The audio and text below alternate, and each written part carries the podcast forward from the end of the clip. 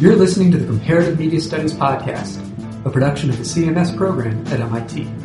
This episode features Jim Bizzocchi on close reading media poetics. He's a graduate of the very first CMS class and is now an associate professor at Simon Fraser University, teaching courses in new media theory, narrative, and video production. He's a recent recipient of the Simon Fraser University Award for Excellence in Teaching. All our podcasts are available in the iTunes Store, and we invite you to see us in person here in Cambridge. So get updates about upcoming events featuring the world's very best media scholars and practitioners by joining the Comparative Media Studies community on Twitter, Facebook, and on our website at cms.mit.edu.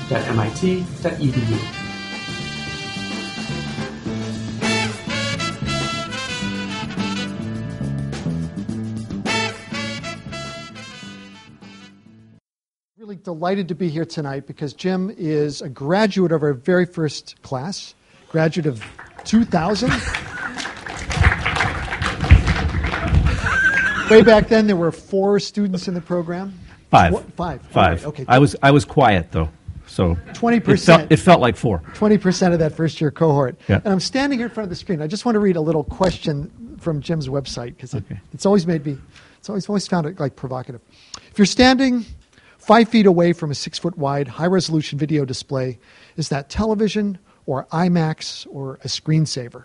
and it's kind of a question that haunts me sometimes. And um, the thing with Jim's work that I just want to emphasize so, Jim is a is an associate professor at Simon Fraser, uh, does interactive art and uh, interactive design there. And what's really wonderful about his work, and it speaks so well to the kind of ethos of, of, of CMS uh, and I guess MIT more generally, is he's someone who's always been kind of on the reflective side, asking lots of pesky questions. Um, often, as I recall from your 13 years ago, Yeah. these kind of questions that you could never answer, but he kept asking them with a big smile does a lot of analytic work, you know, pages of articles that he's done. But on the other side, he's a practitioner. He's a filmmaker. He's an interactive artist.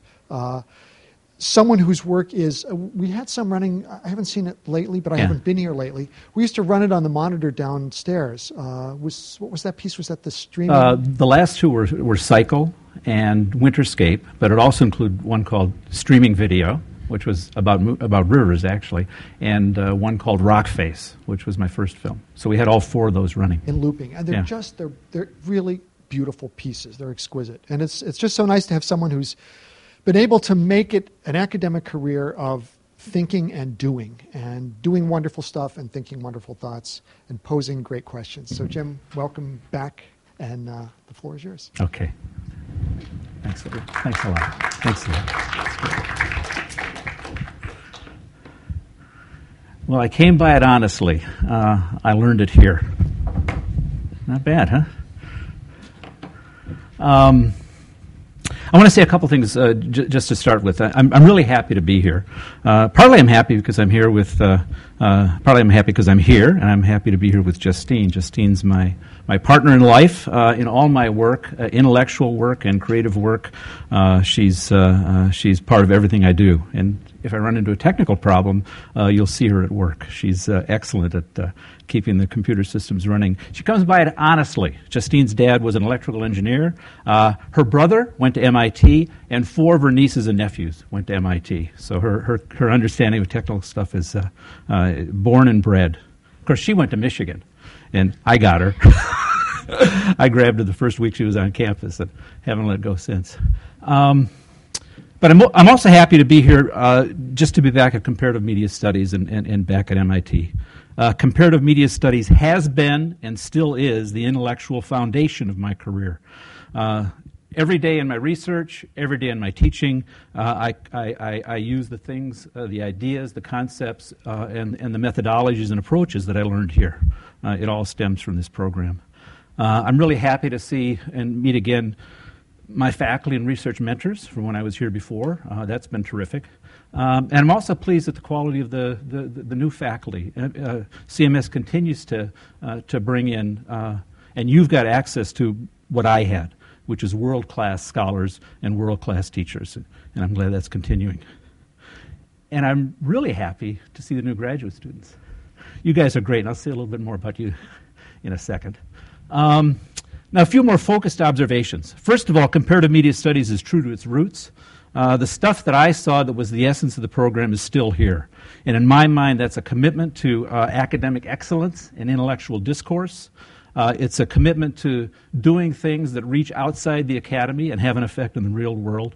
Uh, and it's a commitment always to social values uh, and, and personal values that underlay both our scholarship uh, and our creative work. And that is alive and well in CMS. It was really clear to me in those, those two days when we saw the, uh, the everybody presenting and we saw the research groups talking about their work. That hasn't changed at all. Um, so I recognize when I look at the current program, I can recognize the roots of uh, uh, what it was like when I was here. However, there are three significant advances.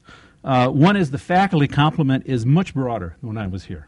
When I was here, it was uh, uh, there was support from a lot of the folks in the School of Humanities, but the program itself was mostly uh, Henry and William. And uh, uh, now we've got a much broader faculty base. We're bringing in, as I said, really, really great new faculty, and the, the working relationship with writing is, uh, I think, a terrific uh, way to move forward. I think that's wonderful.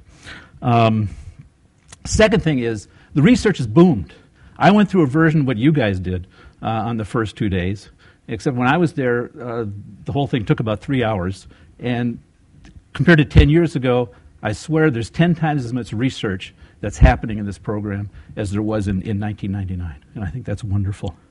Um, and the last thing is the quality of the graduate students. It kind of hurts me to say this, but you guys are pretty good. Um, you know, I, I remember. Um, and what I between the real benchmark, uh, the, the, first year graduate students, really intelligent, really inter- interesting stuff, uh, great backgrounds and great minds.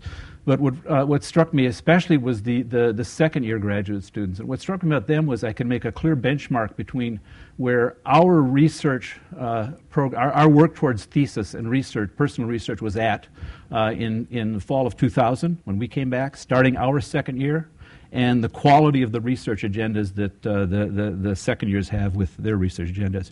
You guys are way ahead of us, and so I see good things for the, for the program uh, in, in, the, in, in, in, the work that you guys are going to do now and when you leave here. I just think that's terrific.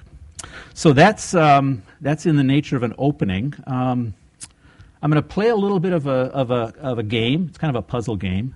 Uh, and then I'll go into, I'll show you some, some slides and stuff. If questions of clarity come up, please ask me. Okay, don't, don't, don't feel shy about that.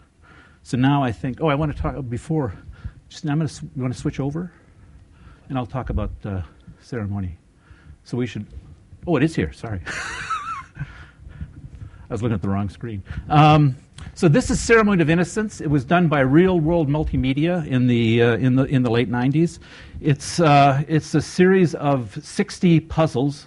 Uh, the puzzles are based on postcards and letters, as you see. Uh, I just replayed it in, in Nick's office the last week. I got about uh, a quarter of the way through the, uh, the total number of, of, postcards and letters. It's based on a book, and the book is called Griffin and Sabine.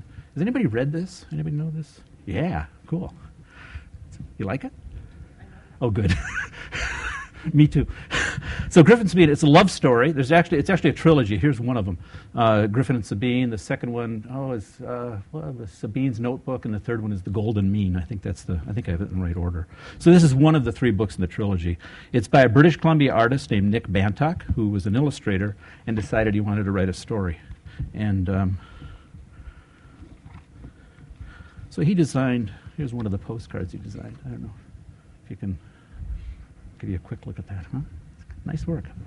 And the, uh, the flip side of the postcard uh, is the writing, and the writing is uh, it's addressed to Griffin Moss, that would be Griffin, at uh, Griffin Cards, Yates Avenue in London, England, and it's from Sabine Strohem uh, in the Sicmon Islands in the South Pacific. I think those are fictional islands.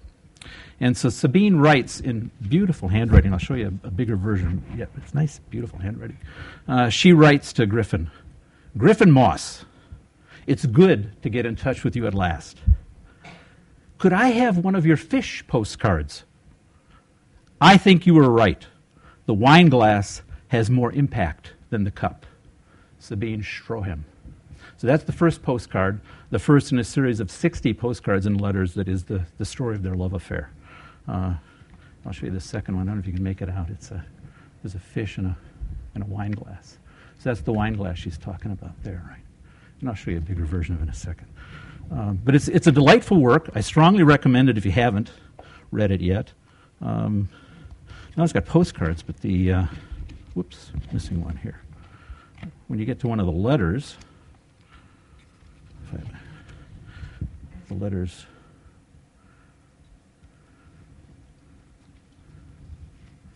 come out, and uh, so it's kind of like a pop-up book for adults, and you can read the letters. And again, the uh, it's beautiful calligraphy. Uh, Sabine's calligraphy, her writing, is quite different. Her penmanship is quite different than Griffin's. Griffin tends to use uh, uh a bad typewriter when he writes, sometimes scrunchy little print letters, but Sabine has this flowing uh, script. And all that is part of the narrative, which we'll see in, in a moment. So that, that's Griffin and Sabine, uh, the books. Now, recognize that picture in the top left? Okay, that's the first postcard you saw. And the second one is a, it's on black, but it's the, the goldfish and the wine glass that you saw in the second postcard. So I'm going to play it. And as I play it, I'm going to shout out what I'm doing with the mouse, okay? Because one of the things about this is that the, uh, the mouse is. Uh, the graphic user interface is subverted on purpose, and we'll see about that in a second. So I played uh, 18 of them, so I can go back to this. I'm going to skip the opening. and the, There's a nice opening, Ben Kingsley. But we won't listen to Ben. Reading from uh, The Second Coming by W.B. Yeats, the one about the beast that's slouching towards Bethlehem. So here we go. So this is the, uh, well, so far the interface is working. Uh, cursor to the right, mouse down, mouse left, clicking doesn't seem to do much. So it's a puzzle, so I got to solve the puzzle. So that doesn't do anything. clicking, that doesn't. Click on that. Oh. No hands, folks. My cursor's gone. Okay, so when I move the mouse, uh, what do I see? But lo and behold, my cursor is now the parrot. And oh, I don't know what that was. It's not as rude as it looked. I think it's a seed. Uh, and if I sit here, I'm mousing, mouse to the right, mouse to the right. It doesn't want to go to the right. I mouse to the right, nothing's happening. Mouse to the right, mouse to the right, mouse to the right. So the, the cursor functionality, I, I gave the left okay. I'm quite happy to go to the left, but mouse to the right, mouse to the right. I got to really work at it to get it to go to the right. And if I work hard enough, oh, uh, I lost the stamp, uh, but I still haven't solved the puzzle. I got to solve the puzzle to move forward. And so uh, cover a bit. Yes, I know. Times are tough. If I mouse to the to the right really, really hard, maybe there we go. Okay, now it's a cutscene.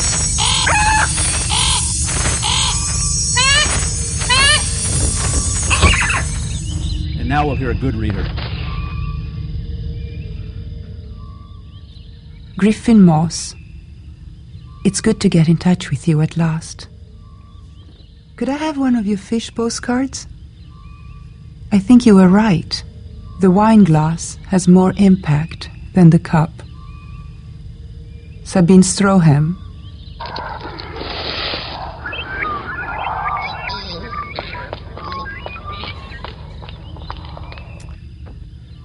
Anybody recognize the voice? Isabella Rossellini. Beautiful. Isn't she something? So here's the next one. So the, the, the version I showed you from the book was on a white card, uh, and this is on a black card. But other than that, there's the goldfish, and there's the. Uh, uh, so let's see what happens here. Oh, wrong, wrong mouse. Got to go back to this mouse here. Too many mouses. Okay, so if I click, I click, uh, a little bit of a noise. No noise out here, so it's kind of.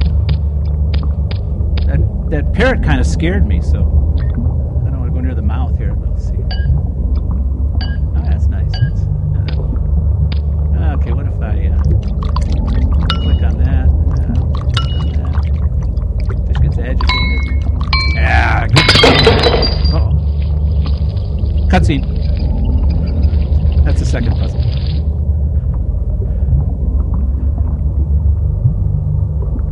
And there's his kind of scritchy. Sabine, thank you for your exotic postcard.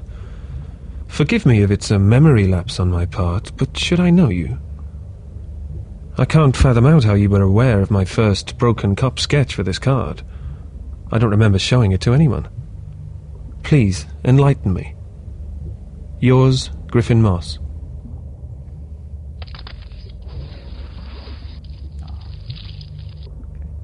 Beautiful little cutscenes that go with it. So I think we'll. Um, let's see. Uh, yeah, let's switch uh, switch inputs. Hello. Oh, wrong one. All right.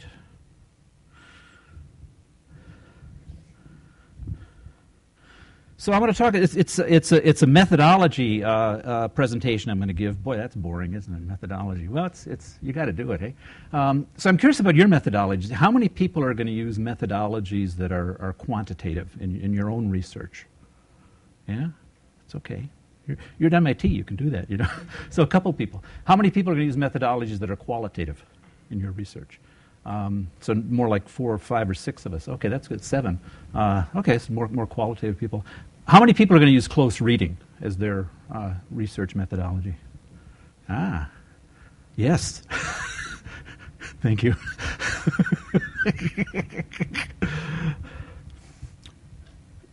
film is my favorite medium, you know. I like the interactive stuff, but I love film. Um, so I'm going to talk about close reading uh, as, a methodology. And I'll talk about uh, how I do close readings. I'll talk about why I do close readings, uh, what my goal is on it. Uh, and uh, so, you know, my goal is I want to understand poetics. Uh, that's I want to understand the the design decisions of the work. I want to understand the design parameters of the medium. I want to be able to reverse engineer the creative decisions that went into a making of a work in order to understand the design of both exemplary works and of the medium itself and I want to understand their effect on experience. So I close read for poetics. That's my methodology. Uh, wrong way, sorry. Oh, that was right. So I'll start with, uh, I'm going to talk about three close readings I did. The first one is Ceremony of Innocence. Um, this is kind of a funny, oh, is it? Ooh, yeah. Maybe we should, uh, yeah, so I should go down a bit. Hang on, sorry about that, folks. Uh, so I open the displays preference. Sorry about that. Uh, color.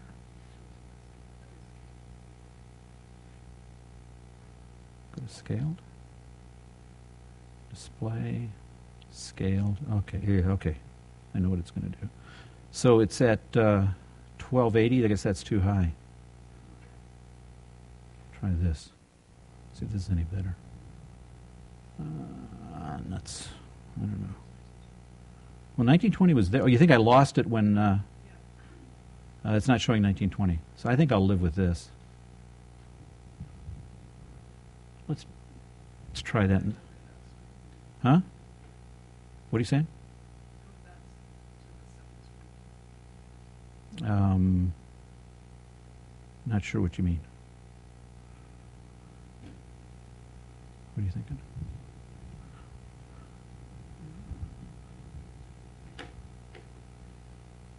I can, I can answer questions while Justine's doing that. Any questions so far?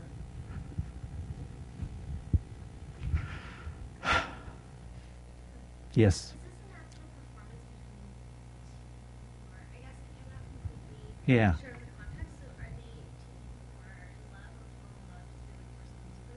Yes. No, it's it's completely fiction, and in fact, it's uh, uh, it's not it's it's unreal. It verges on the surreal. Okay. Ah, I think it's Paul McGann, who I'm not familiar with. Um, he, uh, what did he do? He's a British actor, and he, I just saw him as an, ex- it was a, I think an executive producer for, um, I think for Rome, which was a really good series. But he was he's a British actor before then. Anybody know him, Paul McGann? Okay, got it. Thank you. Still kind of ugly, but that's okay. Doesn't matter. It's only pictures, huh? Um, so this, I, I kind of like this picture, narratology versus ludology. I won't talk about it much, but there was actually a religious war in game studies uh, in the 90s between the so-called uh, ludologists on the one hand, well, no, they were self-labeled ludologists on the one hand, and the so-called narratologists on the other hand. And uh, MIT was actually part of that. Um, but that's another story for another time. It was a really stupid phenomena. But what I, what I like about the debate between the role of narrative and the role of uh, uh, gameplay and ludology in games is, is some of the issues that are brought up. So the debate was stupid, but the issues are real. Um, I guess that happens a lot. Um, so I, I, always thought there was a conceptual problem in back of the debate, in that the games afford two different kinds of immersion, and, and people didn't differentiate clearly between them. Uh, games afford the, uh, the narrative immersion of suspension of disbelief, a deep pleasure uh, in story. At the same time, they support ludic immersion, uh, the, the balance between challenge and, and, ability that leads to a flow state, according to Csikszentmihalyi. And there, there are two different kinds of uh, immersive states. And they, I'm not sure they're compatible. I think that's one question. Is uh, um, does the does the act of interactivity interfere in some ways, in some situations, with the, the, the pleasure of story. Uh, Ermi and Mäyrä in 2005 had a paper where they talked about they talked to, to, to, young gamers, and in interviewing young gamers, they actually identified three different types of immersion within games. What they called imaginative immersion, which is the pleasure of narrative, suspension of disbelief what they call challenge based immersion, which was, uh, I call it ludic immersion. It's, it's, it's the immersion of successfully uh, meeting challenge and reaching the flow state. Uh, and the third that they identified was what they called sensory immersion.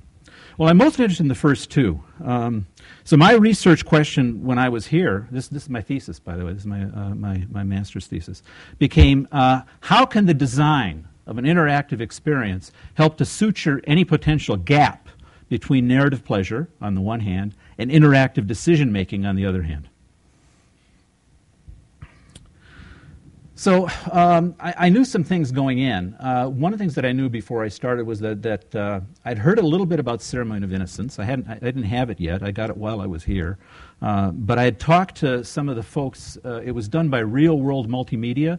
Uh, Peter Gabriel had a, a, really good multimedia production uh, wing of, of, of, Real World, his music company and they did uh, they did three really good CD-ROMs. One was called Xplora, which was kind of testing things out. A second one was called Eve, that had a little bit more of a story, and the third one was Ceremony of Innocence, which was this adaptation of uh, the Griffin and Sabine stuff. And I'd, I'd gone to, uh, I went to a series of workshops in Banff. Justine actually helped organize it. Banff's a beautiful spot. It's in the Canadian Rockies. It's a wonderful location. And they had a great new media institute there, uh, uh, led by uh, a woman who's now the president of uh, Ontario College of Art and Design. Um, son of a gun, Sarah Diamond, uh, who's a genius. And so Sarah worked on, on really good experiences there that brought interactive and multimedia designers, artists, uh, producers, entrepreneurs, and scholars uh, to this little town in the Canadian Rockies, and we'd spend uh, a week or 10 days just talking about what was new that year in, in interactive media. And so I met uh, Josh Portway and Alex Mayhew, who are a couple of real world designers. And I knew from their, I, I didn't see their work on Ceremony of Innocence, but I saw what they were working on in advance. And uh, they, were, they were looking, the, looking at the cursor, and they were, um, I call it subverting the work of the cursor, uh, and it really is subversion. You know, the, the, the, cursor and the mouse is the foundation of the GUI. And, uh, you know, once, if, if your GUI is working great, if your mouse and your cursor uh, and the screen are in sync, uh, the world is good. If all of a sudden, if you, if you divert from the uh, operation of the GUI, uh, the world gets ugly pretty fast. and so I thought it was interesting what they were, what they were playing with and I knew that that aspect of Ceremony of Innocence would be of interest to me. But that's about all I knew. I didn't know much else. I'd read the books, uh, Griffin and Sabine. Um, so here's the process that I followed. So this is my methodology. Uh, I, I, I read, I'd read the books first. Um, I started with an initial observational frame. And it's pretty much what I talked about so far. I was interested in the uh, any possible disconnection between narrative pleasure and uh, interactive experience and interactive decision making. So that was the core thing I was looking at. And I, I, I, I had a guess that the cursor would be one of the things that I would look, look pretty closely at. Um, so I, I played the games. Uh, the games are puzzles. There's a bit of controversy in, in game studies. Some people say puzzles are games. Some people say they're not games. It's another theological discussion that doesn't matter. So I go back and forth. Puzzles, games. Um, I go with uh, uh, Eric Zimmerman and these kinds of things. According to Zimmerman's definition of games, puzzles fit. So I go with uh, Eric Zimmerman and Kate Salen. Um, the, um, so I took notes Um, uh, I, I, looked at my observations. I came to some tentative conclusions, uh, and then I kind of repeated. I'd play the game again and take more notes and uh, revise my conclusions, and then play the game again and take more notes and revise my conclusion. Uh, and I, uh, so I probably played the game all the way through four or five times, uh, and then I had my I, my notes were complete, and my conclusions had pretty much solidified. Uh, and so that was the, the front end of my research process. The back end was I just went into my room for three months and wrote. Uh, that was the back end. So when I was writing, um, this, I want to talk a little about the raw material for the writing. Um, I took notes. I organized the notes into categories, and so these are, uh, uh, you know, kind of the big. The big headers were narrative, uh, narrative theme. Second one, gameplay was the third one, including the cursor. It's at the bottom of this list, but was high up in what I was interested in. Uh, and other media, you know, what was happening with the graphics, what was happening with the sound, what was happening with the cut sequences. Um, and I organized them into uh, a database. Database. Uh, this is a. This is part of it. This shows.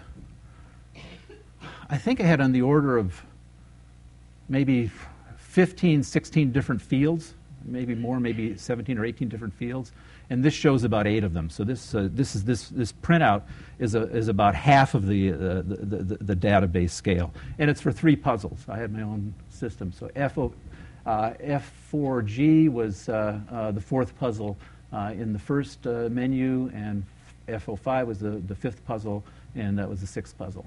And the G at the top means the, it was a card that came from Griffin, and that's important to the story.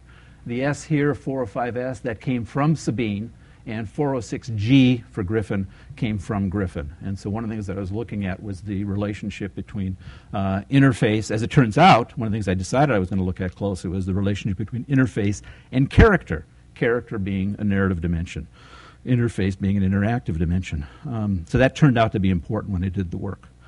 Um, so these, these notes, oh, gee, I, I was wrong in the number. I got my notes here. I actually had 30 fields, not 18. So I had 30 fields, and this shows eight of the, of the 30. So it's a pretty big database of stuff.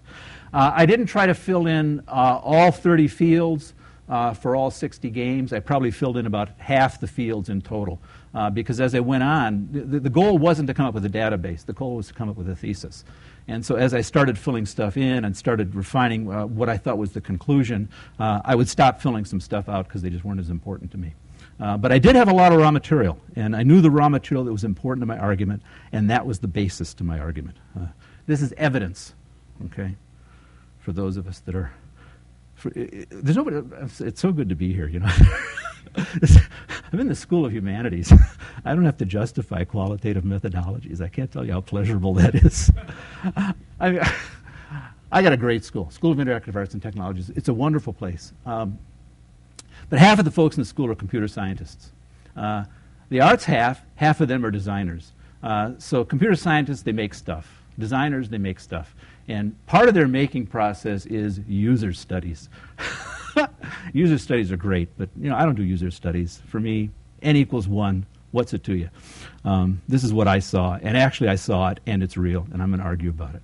So um, this is the evidence. This is the basis of my argument my joke about, uh, I mean, I love the, the SAG grad students, they're, they're wonderful. But my joke is uh, uh, if you ask 10 SIAT graduate students, that's my school, if you ask 10 SIAT graduate students, if it was raining outside, uh, they'd say, that's okay, we'll, we'll, organize a user study. And, and if you tell them, but yeah, but my feet are getting wet, they say, that's okay, Jim, we'll get more users. So that's a little bit of an unfair story, but it's about uh, if you're working with computer scientists or if you're working with design methodologists, uh, you better be ready for user studies. And you better be stand up proud for humanities methodologies, by gosh. And that's what we're here for. Uh, so here's my findings. My findings were that, um, that the design of the work can, in fact, suture uh, potential disruptions between story and gameplay. That's what, that's what I claimed, anyways. Um, the, um, and I identify two strategies for, uh, for suturing this potential disruption. The first strategy I call narrative texture.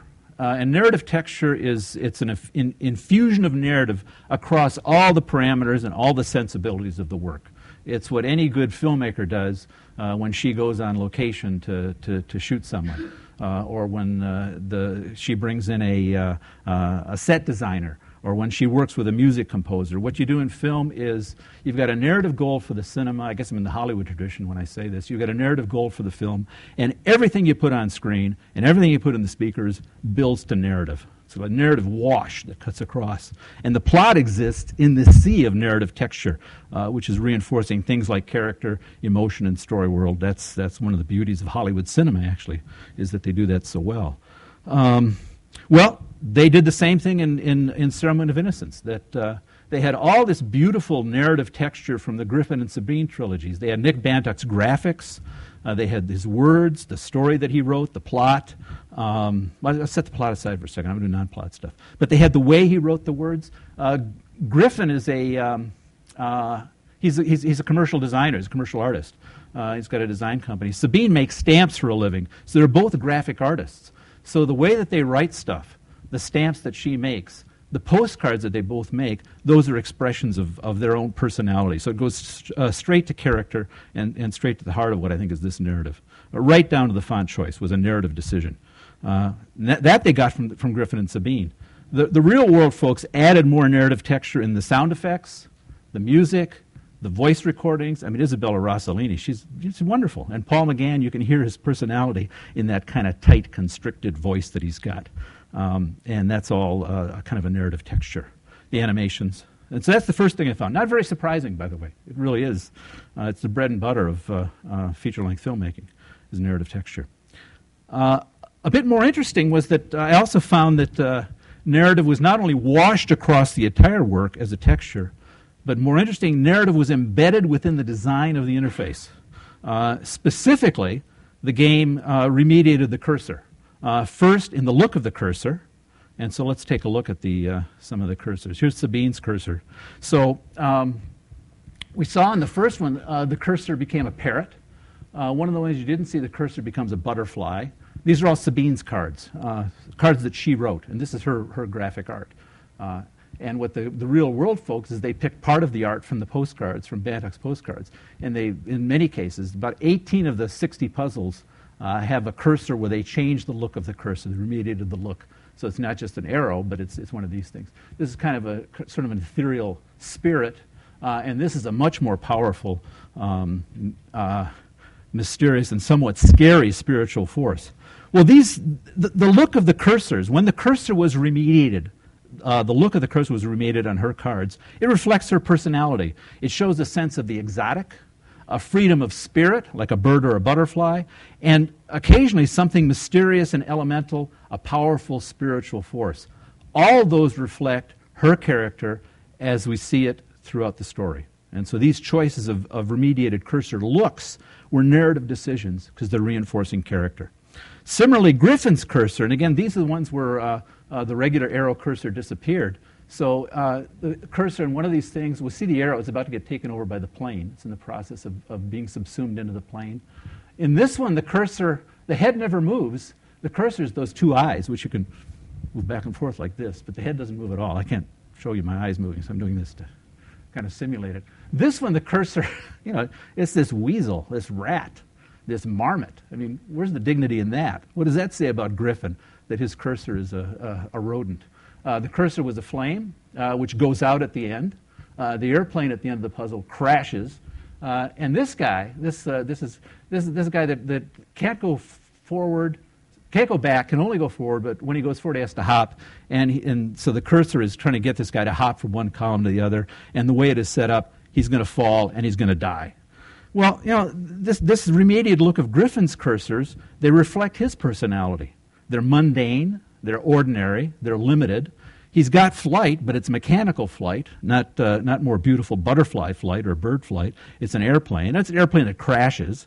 Uh, he's a rodent, some pair of beady eyes, a match that goes out, and a confused little man who falls, crashes, and burns. And again, the choice of making the cursor this as opposed to the error, uh, my claim is a narrative choice uh, that it goes to character. Now, you, know, you could argue, by the way, this, this remediated look at the cursor it's kind of a variation on uh, narrative texture in a way. It's just saying, let's take the narrative look and let's, let's put it in the cursor. But the other kind of remediation of the cursor was the remediation of cursor function. And we saw that when I did that first uh, uh, uh, parrot one where I, I, couldn't, I couldn't get the thing easily to roll to screen left. It went to right. Um, so these functional remediations of the cursor, subverting the co- conventions of the normal graphic user interface, are frustrating. They're frustrating as heck. Um, what I found when I looked at the at the, uh, the, the, the remediated cursor functions, which didn't happen on all of the ones that had the remediated cursor look, but a, a, subset of those did have the remediated cursor function.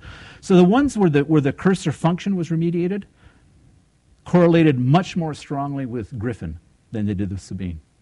And my claim is again, you could see that as a narrative decision. Uh, my claim was that the uh, uh, that's got narrative implications, and the narrative implications reflect Griffin's character. Griffin's cursor for the user was troubling, it was indirect, it was ineffective, and it was frustrating. It's puzzles. Uh, for these, these games, that was the point of the puzzles. For these, uh, probably about 10 puzzles that I'm talking about here that were uh, Griffin's remediated cursor functionality. So if the cursor use was troubling, indirect, ineffective, and frustrating, guess what? Griffin's personality, troubled, indirect, ineffective, and frustrated. And so my claim was that the, uh, uh, the remediation of the cursor functionality uh, was, in fact, a narrative uh, uh, decision, and it reflected character. And you could see the difference between Griffin. Griffin's character and Sabine's character was reflected both in the look in the cursor and in the functionality of the remediated cursors that, that went with Griffin. So that was, um, that was my argument. I want to say a little bit now about the, uh, the process. And I want to read from, uh, I'm going to get the names wrong. Is William here? William, they're Belgian. They're not Dutch. uh, Jan van Looy, does that sound about right? Yeah, maybe, huh? And Jan Baetens. Uh, they're, they're two of our, our Belgian colleagues. A book called Close Reading in New Media. Anybody read it? It's pretty good. It's a pretty good little book. Uh, I love the opening. Uh, just want to read from the opening right now. So this is Van Looy and. Um, and they're talking about reading and close reading. There are numerous meanings to the verb to read, they say, and its origins are rather obscure, as the Oxford English Dictionary informs us. Earliest Teutonic and Sanskrit precursors designate acts of deliberation, consideration, giving thought or attendance to, or refer to success or accomplishment. Ah, later definitions complicate matters even further. However, a rather obscure meaning of read is its use as a noun, signifying stomach of an animal. This sense is possibly the oldest of meanings and uses. So, what's the connection between stomach of an animal and to read? Yeah, Elise. Oh, that's a good answer. It's not the one they had, but that's, that's, that's a great answer. Bingo. Oracularly indeed. Perfect, okay? So it's, a, it's, about, it's about augurs, right? You know, we, if, you, if you want to make a prediction in Rome, uh, you'd find a critter that you could wrestle down, and you'd cut the critter open, and you'd read the innards, okay? And you would prognosticate the future based on your reading of the innards, just as Elise said. Okay, so that's that's that's where they that's where they see the most powerful uh, and original version of the verb to read. They go on to say it's possible that all other meanings have developed from the practice to prognosticate, to discern, or otherwise interpret good and bad fortune by perusing the innards of animals. They actually credit Wolfreys with that, 2000. Uh, Baetens and Van Looy go on to say reading, and this is, this is consistent with the augur's use, the oracular use, as Elise said, uh, of reading. Reading is always an act of dismemberment, of tearing, of tearing open in search of hidden meanings.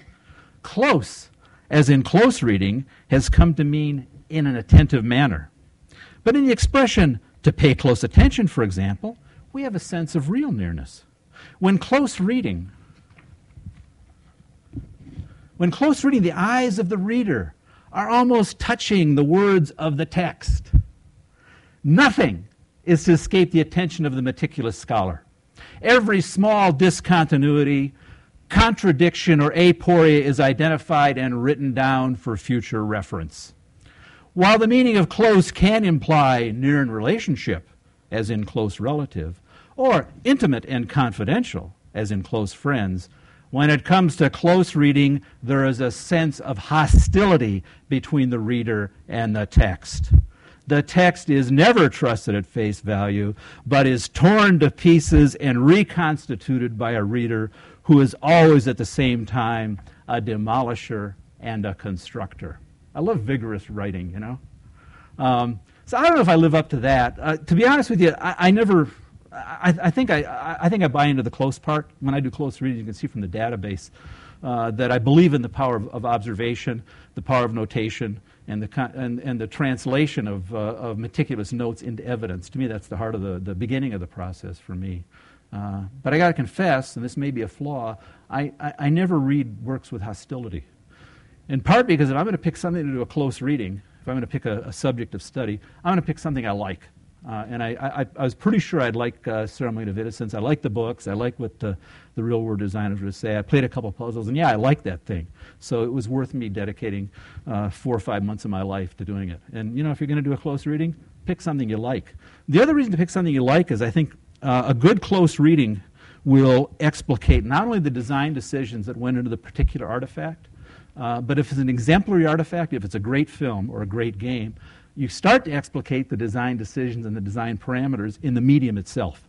And, and I think a good close reading should explicate not just the object of study, should also explicate the medium. And again, you might as well pick something that's good, and if it's good, you're probably going to like it. So I don't, I don't buy into hostility necessarily. I'm sure they knew what they were talking about, though. Um, so yeah, this is the process uh, that I went through with uh, close reading. Uh, we talked a bit about that. I think I skipped that. Um, I guess the other thing I want to say is I want to say a little bit about um, the, the, the, personal and the intellectual stances that you go through in a close reading. Let me just double check. How many people have done close readings? I know you have, and William has. So, so this is old hat for. It's okay if I go over this, even though you guys know all this. What's interesting in a close reading is the uh, um, is the oscillations that you go through. Uh, and I, I, rely a lot on Bolter and Grusin. You know, you guys got uh, Penguin and Leviathan. When the book that they gave us when we were coming here in 1999 was was Remediation. I've kind of imprinted on that book. I find it. Uh, uh I find the ideas tremendously useful. Uh, and so, for example, in, in close reading during play um, of, of, the game, at, I'm at the same time oscillating and alternating between being absolutely immersed in the, in, uh, immersed in the experience in a, tra- in a state of transparent immediacy, uh, to use Bolter and Grusin's example, and then distancing myself, hypermediating, and kind of observing what I'm doing and observing what I'm feeling. And that oscillation gets repeated throughout the process. Uh, that oscillation between immediacy and immersion on the one hand, and hypermediation and distancing in order to do analysis on the other hand. Uh, afterwards, you know, when, when it kind of organizing your notes and you're thinking your notes, you try to remember that feeling of immediacy, but clearly you're living uh, that hypermediated analytical stage. Uh, and the same thing in the writing. Uh, you, you, go through that again when you're, uh, uh, when you're writing as well. Remembering what you did and using that memory of the experience as part of the writing, as part of what gives your writing interest and pleasure to the, the scholarly readers that you want to attract. Um, so, part of that is you, you end up kind of playing a role. And, uh, you know, I, will describe the role that I played uh, in the, um, in, from, my, from my, my thesis when I talk about close reading. So um, let's see here. My database of notes uh, forms the basis for the close reading sections that follow. The observations can be treated as a data set built through multiple reviews of the books and puzzles constant referencing and modification of my notes, and repeated screenings of a videotape of the cut sequences. I had the cut sequence on tape because that was the easiest way to look at them. Um, you remember tape? we used to, our films used to be on this brown tape. Yeah, sure, Jim. Um, Despite the considerable amount of information I had at my disposal, I tried to write the descriptive sequences of the close reading sections as if they represented the perspective of a naive interactor this naive interactor whose voice I created is someone who has not read the books, is playing the game for the first time. These descriptive sequences therefore represent a constructed phenomenology. It's completely based on my own experience, but it approximates the experience of a different and theoretical interactor. This theoretical interactor is far less informed than I was, but has considerable power to observe and comment in detail upon his own reactions to the event. And again, that's an exercise in kind of distancing and hypermediation uh, in order to, uh, number one, maintain your ana- analytical distance from the work, but number two, write with a kind of conviction that can convey to the reader uh, the pleasure of the work, because we should be writing about things that give us pleasure. Well, I don't know if we should or not. I like writing about things that give me pleasure. Let me be real clear. Um, no, I didn't mean to do that. Um, hang on a second. Okay, here we go. Here's a test. Now is a test, okay? Take out your pencils and papers. Um, I'm going to read from an author. Plots are either simple or complex. I call simple when the change of fortune takes place without reversal of the situation and without recognition. A complex action is one in which the change is accompanied by such reversal, or by recognition, or by both. These last should arise from the internal structure of the plot, so that what follows should be the necessary or probable result of the preceding actions. Who wrote that?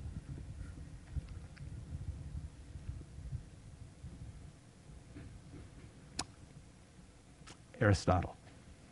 What was the name of the work? Yeah, the Poetics. That's exactly right. So that's Aristotle's Poetics, which is still, I mean, I was in Nick's class. Nick's great teacher, by the way. Nick was going through theories of, uh, uh, of narrative about discourse and about uh, story and, and plot. And, you know, you can see the traces of uh, what we just read uh, in narrative theory uh, today. We've surely gone past Aristotle, but we haven't forgotten Aristotle, and his ideas are still strong. So he wrote this book called The Poetics. Now, it's about let me read you a real tiny bit of another passage if I can find it here. There's a whole other different passage. He talks about unraveling. Um, uh, the unraveling is that which extends. Well, here's, I have to read the whole thing. By the complication, uh, let me back up. Every tragedy falls in two parts complication and unraveling, or denouement. By the complication, I mean all that extends from the beginning of action to that part which marks the turning point to good fortune or bad fortune. The unraveling is that, was, is that which extends from the beginning of that change until the end of the work. Thus, says Aristotle in the Poetics, thus in the, in the Lynceus of Theodectes, the complication consists of the incidents presupposed in the drama, the seizure of the child. So, what do you think his methodology was? He's writing about poetics. That is, he's writing about the design of what? In particular, which medium is he writing about? Poetics? Classic Greek, Greek tragedy. And he contrasts a little bit with epic stuff. He's writing about classic Greek tragedy. He's writing about the form that Greek tragedy takes. And that first passage that I, I, I read describes the narrative arc. Uh, that you've got complications and you lead up to a, a, a, a climax, and then there's a, a reversal and, and a, denouement after that. So that's the narrative arc. Um, how did he figure that out? How did he understand? There's a hint in the last thing that I read. Talk about Lynceus and the uh, uh, work. What do you think he did? A philosopher. You think he just sat in a rock and philosophized? Where do you suppose he got the effective poetics of Greek tragedy?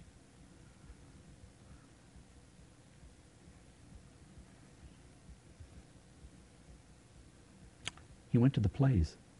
So he went to the plays of Aristophanes and Euripides and Sophocles. He watched the plays and he did his close readings. And from his observation of the great Greek tragic writers, he reversed engineered the design principles for drama and he wrote them down in the poetics. So there's this, this, this activity that we're engaged in, this close reading, to try to understand the dynamics of work, uh, it's all built on Aristotle, uh, which is maybe neither here nor there, but I think it's, it's kind of cool. Um, more to the point, David Bordwell uh, writes about poetics. David Bordwell is deeply committed to poetics. He's a great film scholar. Uh, so Bordwell says uh, poetics derives from the Greek word poiesis, or active making. The poetics of any medium studies the finished work as the result of a process of construction, a process that carries a craft component. The more general principle, it's, it's a, process, a process that includes a craft component, the more general principles according to which the work is composed, and its functions, effects, and uses. So those are the, that's the stuff of, uh, uh, of an inquiry into poetics. Any inquiry into the fundamental principles by which artifacts in any representative, representative medium are constructed, and the effects that flow from these principles can fall within the domain of poetics. And what I like about Bordwell's work is that uh, he maintains that this is, because it's based on evidence, is an empirical activity. And he writes in a shorter quote Empirical inquiry, he says, involves checking our ideas against evidence that exists independent of our beliefs and wishes. And that's the heart of a close reading. And that's why you, that's why you want to either want to have a really good memory or you want to take good notes. Because when you build an argument, you have to be convinced, and you have to be convinced in good faith that that which you saw, you saw. That what you describe happening actually happened in the film or in the game or in the novel or in the poem. Um, because that's the nature of evidence. And that's a contract you make with, you, with uh, the readers of your scholarship, is that when I say something is evidence, yes, it happened and yes, I saw it. And that's what allows you to make empirical arguments, as Bordwell says, uh, from stuff that you saw yourself. Um, so, the, the, the, how's, how's the time going? Where are we at? Oh, I got oh, geez, I've done an hour. Son of a gun. Um, I better bomb through this. Well, I'll try to do two more really quickly and then leave some time for questions. Um, I wonder if I can do that. Yeah, I'll give it a try. Uh, th- uh, three readings of Run Lola Run. Uh, how many people have seen Run Lola Run? Okay. Who has not seen it? Maybe not? You must see it. You must see it. It's, I think it's the, my favorite film of the 90s. I think it's just a wonderful piece of work. Um, but I'm going to talk about it, so I apologize for that for those that haven't seen it. If I had more time, I'd show you some clips, but I'm going to have to bomb through without them. Uh, so this paper again relies on uh, remediation. Uh, I use remediation in two different ways. I, I, do like Bolter and Grusin, but they are inconsistent sometimes, and they use the same word with two completely different meanings. Uh, they talk about remediation as the um, the reflection of a media artifact or a media form in another media artifact or another media form. So they'll say, for example, that uh, uh, television uh, can be seen as a remediation of cinema. And lo and behold, now some cinema is remediating television. So it works both ways temporally. Uh, but it's the idea that one form. Uh, form, forms and design and poetics in one medium are reflected in the form, design, and poetics of another medium. Or the forms, design, and poetics in one work are reflected in the forms, forms design and poetics of another work. So that's the first way they use it. The other way they use it is about this dialectic between, uh, it's really about user experience, and I, have referred to it already. They talk about immediacy and hypermediation. And they say remediation is this ongoing dialect between, uh, uh, dialectic uh, between uh, immediacy, a state of uh, transparent immersion, and hypermediation, being aware of the mediated experience. And so my readings of Run Lola Run rely on both concepts the idea of uh, reflections of medium in other forms, and the idea of this uh, dialectic between immediacy and hypermediation. Um, I'm not going to show the clips. Sorry about that. I, I, I might show some slides. Uh, first interpretation, I won't say anything about it. It's kind of a surface one. Uh, I, you, you, can read, you can interpret Run Lola Run as a remediated rock video. So I won't talk about it, but there's certainly parts of that film that borrow from uh, the form of music videos or rock videos. Uh, second reading is more interesting. This is Henry Jenkins' reading. Uh, Henry, Henry uh, uh, in a room very close to here, I heard Henry talking about Run Lola Run could be interpreted, that the aesthetics and poetics of Run Lola Run can be interpreted as remediations of the uh, poetics and experience of a video game. And I won't talk about that, that's written up some uh, other places. It's, it's, it's a good argument, it's quite solid. Um, I have a different one my, remedi- my, my, remediation, the third I'm going to come to, is that Run Lola Run is a. Re- so I, I agree that you can see it as a remediated music video. I agree that you can see it as a remediated uh, video game. But my claim is it's a remediated database. Now, what's the argument for that? How can I make an, a, an outrageous statement that this work of art, this beautiful work of art, is in fact a remediated database? What's the argument there, do you think?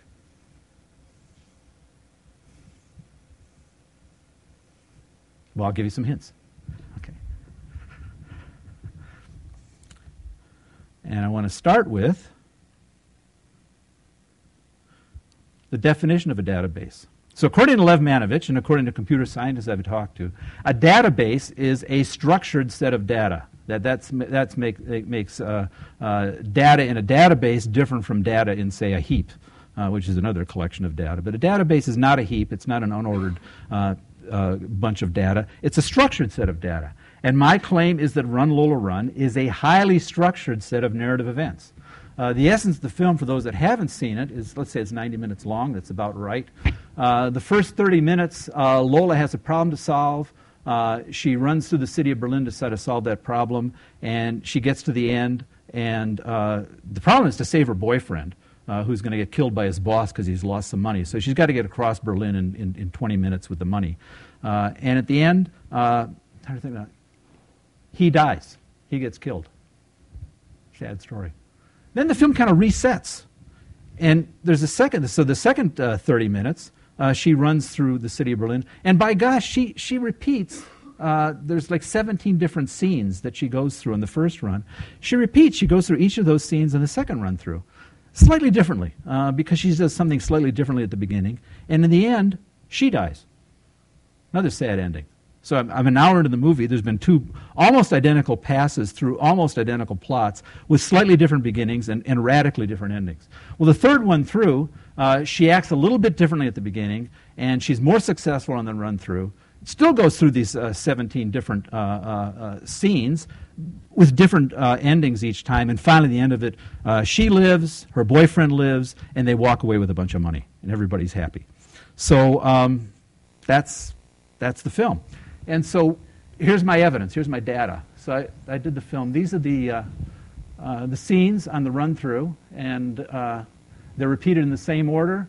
Run through number one. Um, oh, and then she dies, sorry. She dies in the first one. Uh, her boyfriend dies at the end of the second one. And at the end of the third one, uh, everybody's happy. They get the money, and, and they walk away happily ever after. So there's uh, 17 different scenes in this. So you can think of these as uh, uh, fields in a database. Uh, there's three different runs through. You can think of those as records. Uh, and so each record has uh, 17 different fields. And the correspondence, there's a few of the f- fields are empty, a few of the boxes are empty, and a couple of them, the ones that are in italics, are slight differences. So of the 51 possible narrative events parsed across these three plots, um, about 90% of the time, a version of the event happens here, a version of the event happens here, and an aversion event happens there. So there's a, there's a 90% correlation in the parallel nature of, of, of the, uh, of the plot events. And I think that's a, not a bad database right there. So that, that's my argument for it. Oh, here's the beginning. I forgot about, I got this. Yeah, what happens at the beginning is uh, she gets scared by a dog in the first run through, and, and she dies. The boy, the boy trips her, uh, the, the, the, boy, the, the, the, dog's boy trips her, uh, and her boyfriend dies. And at the end, she stands up for herself. And by gosh, she lives. Uh, she gets the money that her boyfriend needs, uh, and they both live happily ever after.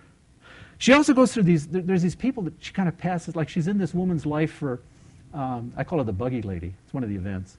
Uh, she's in the buggy lady's life for, for two seconds.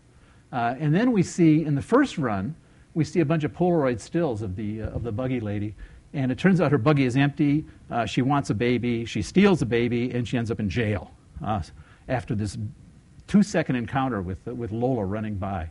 Uh, the second run through, she has the same encounter with Lola running by, and she wins the lottery, uh, and she ends up on the cover of a, a, a magazine, a uh, German magazine. I can't remember which one it is. Der Spiegel, maybe? I don't know. Um, quite famous and quite rich. on the third, is it? Which, what, what, anybody got a, which one? Bild. Thank you. Is that a good magazine? Bild? Yeah. Bild. it's a tabloid. Well, there you go. She's a lottery winner. You know, what do you expect? What do you want? The New York Times? Um, the, um, and in the third one, she has a, another two second encounter in the third run through with, uh, um, with Lola, and uh, she gets religion, by gosh, and, and she, uh, she becomes a born again Christian and, and, and gives magazines away in the street. So this is a woman who has brief, fleeting contact uh, with Lola, and, and the filmmakers go to the, tr- Tom Tykwer, the filmmaker, goes to the trouble of telling us that there's different uh, results of her life. Um, some other things happen, and again, m- mildly different uh, uh things in timing, wildly different things at the end of the film. Uh, and at the very end, like I said, she dies in the first run through. She gets shot by mistake. He gets run over by an ambulance in the second run through. He dies. Uh, and in the third one, don't worry, everything's okay. Come on, and they walk off. And and not only not only is, is her boyfriend giving the money to the boss, but she's got some extra money, so they're quite happy. Well, uh, I did a version of this paper. Actually, I, I, I did. Run had just come out, and I did a version of the paper with Henry. Um, and uh, I hadn't quite finished. It was kind of a partial version of the paper. I, I, think I had the database part down. I said, "Look, Henry, it's a database." And Henry looked at me and says, "Well, Jim," he says, uh, "your evidence is good, um, and your argument's persuasive, but you missed the significant test, the third significant test for a, for a scholarly reading." And I said, "What's that, Henry?" And he says, "So what?" and so this one, uh, the initial version of this paper uh, flunked the "so what" test. So what I've told you is a mild intellectual curiosity that, lo and behold, the plot of this film can be argued to be like a database in the rigidly parallel nature uh, of the narrative cells uh, in, in, the, in, the, in, the, in the three parts of the plot. Well, so what? Okay, well, here's so what. Because uh, I, had to, I had to answer Henry. And then I had to answer William. My God, times are tough. Um, so I said, um, well, here's a so what. Um, what does that parallel structure actually do? Well, this parallel structure, it forces the viewer to puzzle out the film. Uh, and I think it's Elsaesser talks about puzzle films in one of his recent papers. They're, they're films that make a, kind, we kind of scratch our head, and they make us try to figure stuff out. Well, one of the things about a massively parallel narrative structure that also has different endings after three quite parallel sequence of events, you got to wonder what's going on. And so it forces the viewer to traverse the plot events in her head. Uh, this is an active experience and it's an engaged viewer experience. Uh, and it also supports, it almost compels repeated viewings. And I think it takes the heart of the narrative process. You know, we're thinking about um, this is, these are Bordwell's definitions, but they're similar to the uh, some of the ones if you take a Nick's class. They're they're parallel to some of the definitions in Nick's class. I think. Does that, sound? It's about right. You know, he says plot instead of discourse, but kind of the story is presented as the plot. Um, the narrative is presented as the plot. What it forces us to think about the difference between so narrative, according to Bordwell, is a sequence of events in time and space joined by a cause and effect relationship. So there's got to be a logic to it. And it's trying to puzzle out the logic of these three plots that makes us want to think about what's going on. And so we look at this plot, the sequence of events that's presented, and we try to figure out uh, what's in back of this? How do we make sense of it? What's, what's, what's the story that, that, that, underlies that? And you could come up with different conclusions. For me, the conclusion of the film is that um, what I get when I look at the film in, in terms of uh, the theme of the film, it's about the play between choice and chance in all of our lives. Um, Lola's choices seem to determine her fate. When she's weak at the beginning, she dies. When she's weak at the beginning, if she doesn't die, her boyfriend dies. When she's strong at the very beginning of the film, that carries through the third plot run through. And she ends up, she's alive, her boyfriend's alive, and they've got the money. And it comes from the choices that Lola makes to be strong in her run through this, this gamut that is the city of Berlin in order to save her boyfriend. Now, what's interesting about choice and chance is, sure, from Lola's point of view, it's choice. From the point of view of the other people, it's chance. It's chance for their significant relationships. So Manny doesn't choose for Lola to be strong. For Manny's Lola's strength, it's a chance event. He doesn't control it. But it affects Manny. Lola's choices mean that for Manny, his girlfriend might die, he might die, or him and his girlfriend could live together and be happy forever after, and rich. Okay? It's not a choice that Manny made, it's a chance event in, in Manny's life. It's even more, it, I think it's even more poignant and, and, and, and more pronounced if you think about the buggy lady. The buggy lady is not Manny. She's not an important. Manny's her boyfriend, by the way. Uh, the buggy lady is not Manny. It's not an important person uh, in her life. It's a, a, coincidental person in her life. The brush between Lola runs by this person. Uh, you know, it's maybe two seconds long, and this seems to have, according to Tykwer's plot, this seems to have unbelievable connections to what happens to the buggy lady's life. Uh, she can end up going to jail because she stole a baby. She can end up become, winning the lottery and becoming rich. Uh, or she can find Jesus and become born again. It's kind of a version of chaos theory that these minor chance events around the buggy lady's light, that's what Lola is, she's a minor chance event, uh, has, a, has an extreme effect on her, uh, uh, her own life. So for me, it, it's about the, the, the play between choice and chance. The driver for that is the parallel narrative structure, the database structure. And of course, there's a tradition of films like that. Uh, Rashomon is the classic in this genre, but there's also Time Code. Memento, which I think of as a database film with a lousy interface. I think that's the point of Memento, the interface is supposed to be bad. Uh, Norman Conquest, which is a it's, a it's a great series of plays by Alan Ayckbourn. Uh, Source Code's a, a, a, more recent one, maybe Groundhog Day. You know, there's database films that come up, uh, and uh, they're fascinating. And they all share this this this this this this uh, this fact that it's the parallel structure of the narrative that forces us to think about the relationship between the different narrative threads. I think it's also true to a lesser extent in, in all kinds of hypermediated plot structures. I think it's, I think it's what drives cross-cutting. Uh, so if you look at uh, the cross-cutting at the end of Birth of the Nation, uh, granted it's a, it's a piece of filth, but as a film, uh, you've got to, you've got to take into account as a piece of cinema. Uh, and the, the cross-cutting at the end was a powerful device. Well, that cross-cutting kind of forces you to think about what's going on in the town, what's going on in the countryside, what's going on on the road. Uh, more contemporary example, probably The Godfather. You know, so the Godfather, this cross-cutting at the end of the Godfather, kills one of the heads of the five families, cuts to the church and the christening. Kills another head of the five families, cuts to the church and the christening. Kills from the, and so this, this cross-cutting between uh, killing gangsters on the one hand and this uh, sacred uh, uh, ritual on the other hand, that kind of cross-cutting, it forces you to think about stuff uh, and probably forces you to think about the morality of these thugs that the movie has actually been glorifying through most of the film. Altman's works, uh, I think, make you think about the relationship uh, between plot and story and what it means. Uh, Tarantino's film, absolutely. Pulp Fiction, half the fun of Pulp Fiction is trying to figure out, well, what order did this stuff really happen in because it's presented completely out of order. And I think even Citizen Kane, you know, it's a, I think Citizen Kane is, uh, uh, it's, it's an interesting hypermediated plot design. We never see Kane. We only see him from other people's point of view. And the point of views uh, overlap a bit temporally, but they basically move the, the plot and of his life forward, and then the next point of view moves it forward, and the next point of view moves it forward. In the end, we see his whole life. But we never see his whole life from his point of view, and I think it forces us to think about that a bit. Um, and I think, you know, I should probably stop, unfortunately. I, wanted to show you, maybe I'll show the clip. I'm going to show the clip. Uh, if you want to see more on it later, but I, there's a. How many people have seen the Thomas Crown Affair? Not the one with Pierce Brosnan and Rene Russo, uh, handsome and beautiful though they are. How many have seen the Thomas? You have, and who's in it? Steve McQueen and Faye Dunaway, probably at that time, arguably the, the the city of Boston, absolutely true, absolutely true. I wish I, I, I, won't show you Boston. Boston's in my slides somewhere. We just won't have time for it. Um, but I will show you one short clip. It's, it's about the, uh, this film is, the, my reading of this film is about the, the poetics of split screen. And it's, uh, if you like film, I could show it to you later. Um, but I just want to show you a bit of the movie. Go to the right. Oh, yeah, there it is. Oh, yeah. Oh, yeah. Yeah. I can do that. Now, which one do I want here? Uh, it's this one, I think. Like so. So, Norman Jewison, Maybe Pablo Ferro might have done this. It's never clear.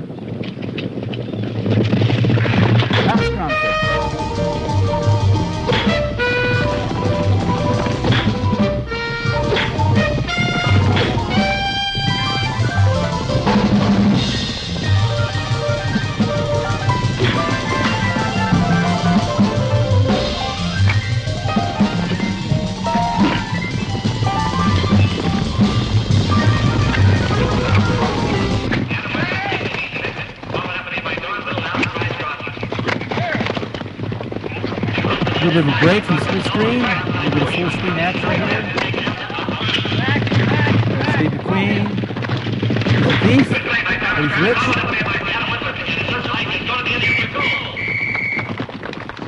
And there's Faye Dunaway. She's an insurance cop, and she's hunting him, but she doesn't love him.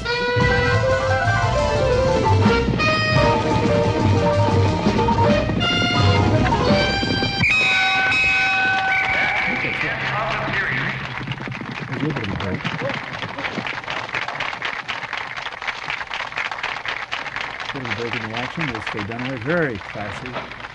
Down there. What a dude. Okay, that's it. So that's uh, when, when, when I analyze what the, the, the, the, the, the paper that I wrote on this one was an analysis of the poetics of the design of split screen. And the short version is I, my claim is that I can analyze the design of split screens uh, in this film uh, and in other films uh, using three different analytical lenses. One is uh, the narrative structure, so how does, how does the split screen r- relate to story? Uh, second one is what I call structural questions or the structural level. And the structural level is how is film time and how is film space treated across the split screens. And then the third one is just graphics. You can look at it from the point of view of size, shape, motion, vector, color. Uh, that you, that's, that's, it's, a, it's a good three part framework uh, the narrative level, the structural level, and the graphic level that enable you to do a, a good understanding of the design decisions that went into a split screen. So that's my last. Truncated reading. And uh, I think we'll stop and have questions.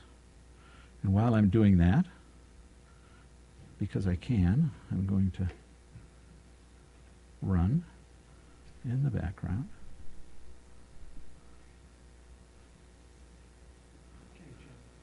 Yeah, you bet. So, questions. Um, we'll use microphone.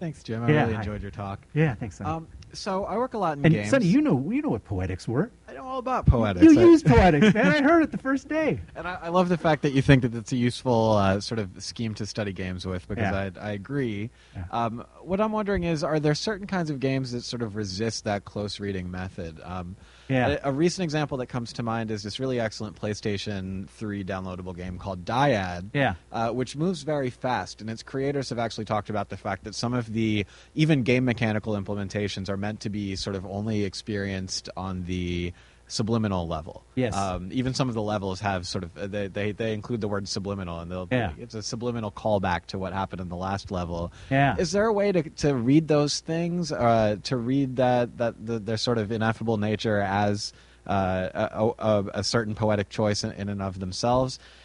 Another Yeah. example I have, or another area of challenge, would be sort of multi-user, multiplayer systems, uh, where it seems like the the only way to really do a close reading would be to engage with things on the structural level. So rather than seeing individual actions or interactions between players, to say, you know, here's the structures that support those sorts of interactions. But is there a way to do a close reading that doesn't go down the sort of the dreaded uh, affordances model? Um, is there a way to sidestep that and sort of do a, a justifiable close reading of individual actor interactions that happen between players in a system like that? That's what I'm wondering. That, that, that, that- those are great questions, both of them. I, I'm not sure I can answer them, but I'll answer around them anyways, and you can tell me how far off I am. Um, first of all, I have to give a disclaimer. The, uh, w- I write about uh, games, in particular, I write about games narrative, but I, I don't do it on my own anymore. Uh, that's the last game that I, I wrote about on my very own. I, I write about it now with my graduate students. Uh, my love is really cinema, and my graduate students uh, live and breathe uh, the world of games in a way that I live and breathe the world of cinema. So they're, they're like you guys, right? and so I write, I write with my graduates on, on that stuff. So I may not be, uh, uh, I'm not sure I can answer as well as I'd like to in that. But I'll, I'll, I'll, I'll come up with a couple of things. First of all, anytime you do a close reading, um, you don't read for the whole thing. I don't think I don't, you could, but it'd just be it'd be too big. You know, maybe maybe maybe a PhD dissertation you might. I don't know. You might read it across several things. But I always pick a relatively narrow focus. And so the first example was the ineffable nature of gameplay that couldn't be recorded and was subliminal. Uh, boy, that's a special problem. I don't know the answer to that. If, if, I, if I had that problem, what I would do is I'd try to make a video record of the gameplay and then look at the video record in slow motion. Does that, does that get at it? Is it about speed of the uh, event? I think that's what that's what they're getting at when Yeah. they say certain mechanics are subliminal. Is just they're, they're too fast to be read Got it. consciously and Got it. interpreted in the moment. Yeah, so I'd make a video. I'd play that video in slow motion. But the other thing I'd do is I would try to, um, uh, even though I'm relying on this played back slow motion thing, I'd, I'd try to remember as best I can my feelings and my reactions as they were significant to the argument from my playing through in real time. Um, and so when the, the last uh, games paper I did was, uh, I got a, I've got a brilliant uh, uh, uh, grad student named Josh Tanenbaum. Josh and I did a reading of Mass Effect 2. And um, the, uh, the, the other problems with reading games, there's three big problems with reading AAA titles, anyways. One is, um, and they're not the problems you, you brought up, one is just size. And so, you know, it takes a long time. I can watch a movie in two hours. Mass Effect, uh, we cranked through that puppy, and um, we had five different play sessions, you know, five to seven hours each to get through Mass Effect 2.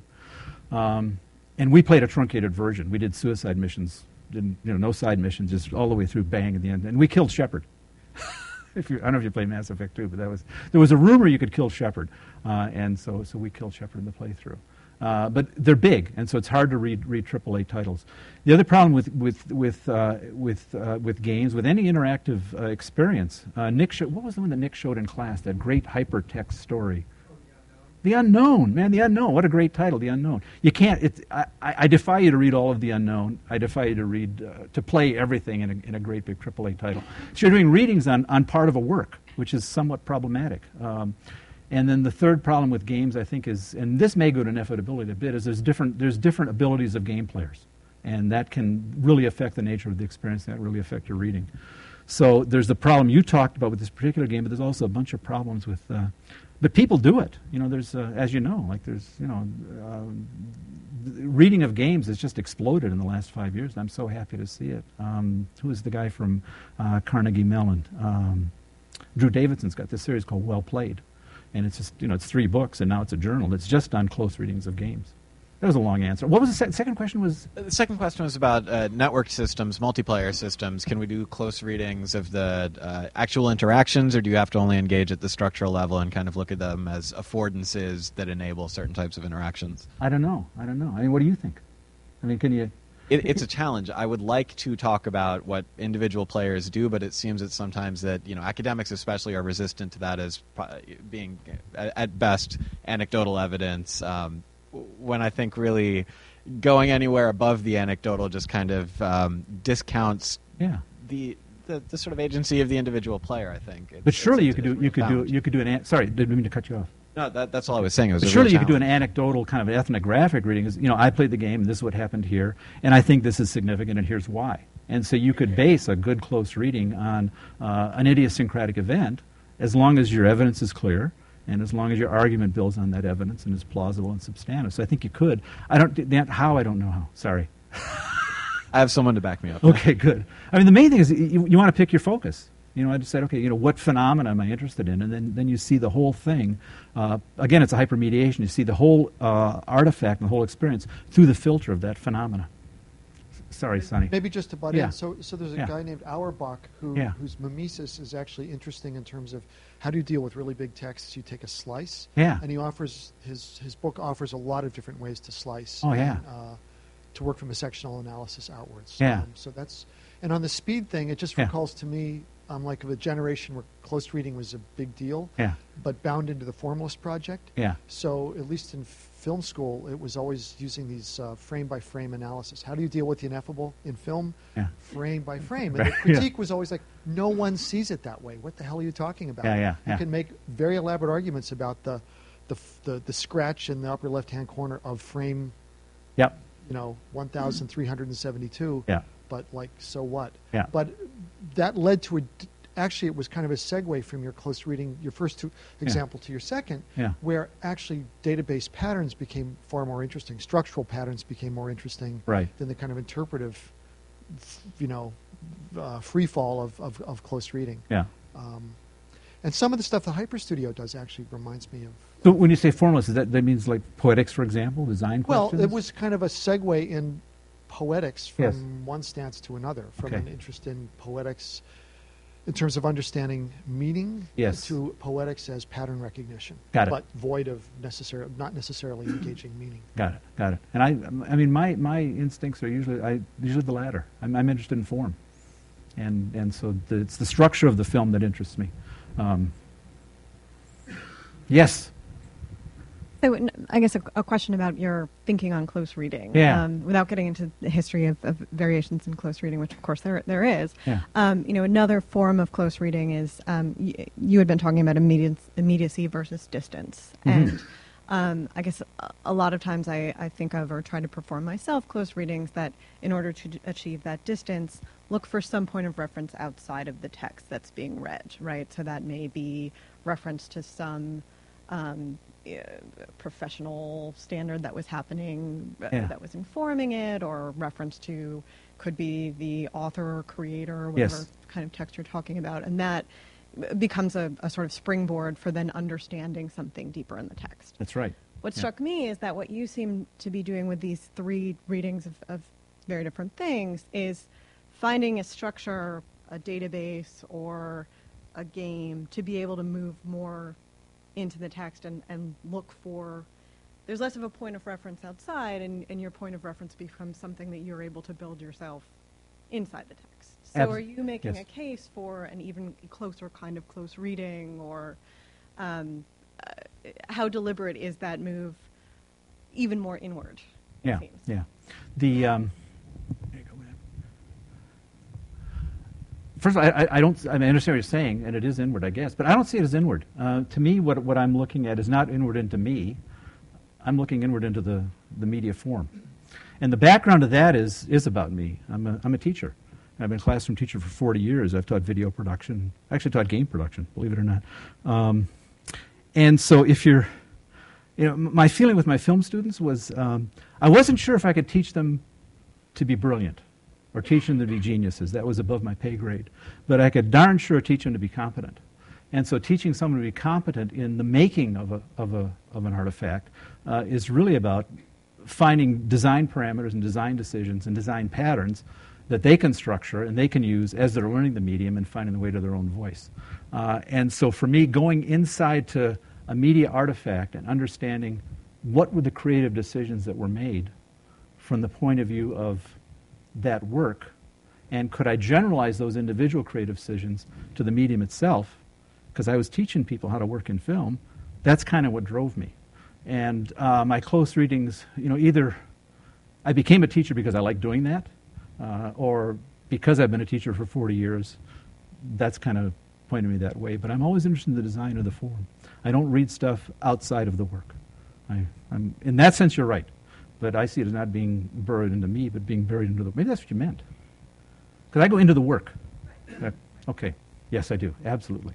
But I try to go beyond the work to the medium, but not necessarily to other questions. So I don't. I don't. You know. Clo- you know. People do very good close readings for a whole range of outcomes. My outcomes are always design, not so much cultural questions or social questions, which I think are very important. Uh, and I'm glad good, smart people are doing them. But it's just not what I do well. So I guess the answer is yes. That's a good question. I think you probably just answered the question Okay. I was going to ask. Uh, you use this word, uh, this phrase of um, you know um, close reading as, uh, in in some ways, uh, a analogous to reverse engineering. So Yes. you're sort of talking about that, and Yep. I was kind of curious about Yeah. how you were using that, and you Yeah. just sort of answered that. But Yeah. then let me extend this a little bit. Uh, so films were made uh, in different ways in the 30s and 40s and 50s Yes. than they are made now. Uh, you know, now films uh, come are sourced from multiple sor- uh, places. Yeah. Uh, they are sutured together in studios, uh, and we get productions that uh, are quite different from anything that was produced uh, that Bordwell probably writes about. Um, Yeah. And I'm also thinking about game constructions. Uh, games are constructed by teams who work at different levels and so on and so forth. So, uh, what happens to the reverse engineering theory as you move into these uh, much more complicated regimes of production? Yeah, it's a really good question. The uh, and um, I basically ignore it. Um, you know, like like one of the things I've never done, and I could have, uh, is I've never checked with the author. Like I'm I'm friends with Alex Mayhew, who was the creative designer for Ceremony of Innocence. And when I was writing the thesis and when I was writing the papers, I never asked Alex, "Am I on the right track?" Because part of I don't know why, Jim. I don't have a good answer. But when I do a close reading, I, I want to rely on the work. And for me, the work speaks for itself. And intentionality of authors, you know, for some people it's really important. I just ignore it completely. And so the work is there. And so if I'm reverse engineering the work of one person or 20 people or 100 people, I don't care. I just look at the work. So it's a great question, but my, my focus is it's, it's pretty tight, which goes back to your point. I've got, a, I've got kind of a little closed system that I'm working here. By the way, I did ask Alex Mayhew years later, and Alex said, Yes, Jim. We were thinking of character and narrative when we designed the cursors. so. So I, actually, Yeah. I'll, I'll just follow up on that a little bit because um, you seem to kind of want to um, hold the object uh, uh, uh, at kind of the fore, suggesting as though uh, the meaning is all kind of uh, bubbling out from the object based on your kind of close reading of it, right? That you can. No? What, what did I talk about? Me- oh, meaning? Okay, okay, I'll, I'll accept it. You're, you're, you're decoupling it from the context of reading, I guess, is my question. And, and so part Yeah. of what I'm, what I'm wondering is, you're, is Yeah. you're saying you're focusing on the object, um, but different objects can be read at different periods by different people depending upon their, spe- their specific perspectives. Yeah. And so I'm, I guess I'm wondering, is this, um, you know, in answer to the question that was before, that you're Yeah. focusing on the object and not yourself, and yet you're the one engaging in the activity of, of the reading, right? So, um, so is. Uh, Keep going. Uh, this is a good question, by the way. I'm not trying to be. yeah, I guess. I guess I'm, I'm I'm trying to suggest that it is as much about you as it is about the object because of the activity of reading being done by yourself um, in a sort of decontextualized kind of way. Well, I, I I think that's absolutely true. I mean, it is my brain, it's my eyes, it's my notes. Um, but what my methodology, what I try to do with the methodology is, because what you're talking about is inevitable. You know, of course, it's my perspective. Uh, what I try to do with the methodology is I try to, as much as I can, as a fallible human being, to kind of minimize uh, what I'm seeing that's a function of myself and maximize what I'm seeing that's as a function of the artifact. And that's the point of the notes. Now, the notes could also be flawed, I understand that, but you know, by and large, I mean, the stuff that I describe, I saw it. I didn't make anything up. And so f- for me, that gives me the confidence to say, when I'm making an argument about the design of this piece, I'm building the argument on stuff that happened. It's stuff I chose to look at. It's stuff that I notate in a certain way. But by and large, you know, it's stuff that happened. I didn't make it up. And so I try to minimize the effect that you're talking about. So philosophically and psychologically, I agree completely. But in terms of the outcomes, I don't think so. I think the stuff, you know, I think when I when I recognized um, different classes of creative decision making inside the split screens of Thomas Crown Affair, I stand by that. I think one can see the design of narrative inside the split screens, and one can deconstruct that. And one can see questions of time and space inside the design of the split screens, and one can deconstruct that. And I think one can see graphic decisions, specific graphic decisions, inside the split screens, and you can deconstruct that. And further, I believe that you can take those things and you can apply them to other works. So at the end of the day, you know, you're right, but I still stand by my conclusions. And what gives me the, the, the confidence to do it is, is the nature of the evidence, that I'm, I'm meticulous about evidence. So I don't know if that answers your question, but that's it's a good question. I'm also I'm not that smart, you know. I just see Actually, what I, I just see what I see, and I write about what I write about, you know. There's a domain where this plays is really playing out right now, which Yeah. is in archives, Yeah. where they're trying to generate. The tr- archives are trying to monetize their holdings, Yeah. and especially in time-based archives, like what's on a film, and you Yeah. basically have some metadata that someone left behind, and you can only sell it if the metadata aligns with someone's needs. So they're Mhm. trying to build. They're trying to use computers now to sort of generate endless metadata about what exactly is in this clip. The Mhm. Zapruder film, for example. What is this? Yep. Probably on the label it says Kennedy assassination. Yeah. But if you're interested in a 1963 Lincoln, Yeah. it doesn't say that on the metadata. Uh huh. So they're trying to get these, the computers to kind of read infinite meaning, Yeah. like pink, because Jackie was wearing pink. Yeah. 63 Lincoln. Um, the, how many trees are in the image? But it, it's turning out to be a real problem because there's so much there to be seen. Yeah. And so much of it is culturally, I think Abe's question, so much of that is kind of culturally positioned. Yeah. You'll see a very particular kind of event because of your historical position. Yeah. But the computer sees a lot more than, Yeah. like, we, we have a lot of constraints on our vision Yeah. because of prior knowledge. Anyway, all Yeah. to say it's a very current problem, and the debate Yeah. is whether to use humans to do this or Yeah. machines. Yeah. There's a lot of money in the answer. I, I just sort of wanted to clarify. Were you asking the reading Hamlet in the bush question? Anyway, so so the idea, right, is that uh, you know s- this uh, woman, an anthropologist, decided that she was going to prove that Hamlet was deathless literature and that everybody in the world could appreciate Hamlet, and everyone that she knew. Hamlet was which? Sorry, was uh, deathless literature. right. And uh, everyone she knew it had been translated into many languages. Everybody thought it was great, so she was going to take it to her. Uh, you know, she con- or she someone convinced her to take it along to you know this very remote place um, in either Africa or Australia. I don't remember. I mean, it's an anecdote much more than it is a real study. Anyway, she took it to this uh, to this group of people and. Uh, they thought it was the most hilarious comedy ever because everybody knows what you do with a ghost, and Hamlet was not doing what you're supposed to do with a ghost, and this is ridiculous, right? So, I mean, in in that sense, I guess.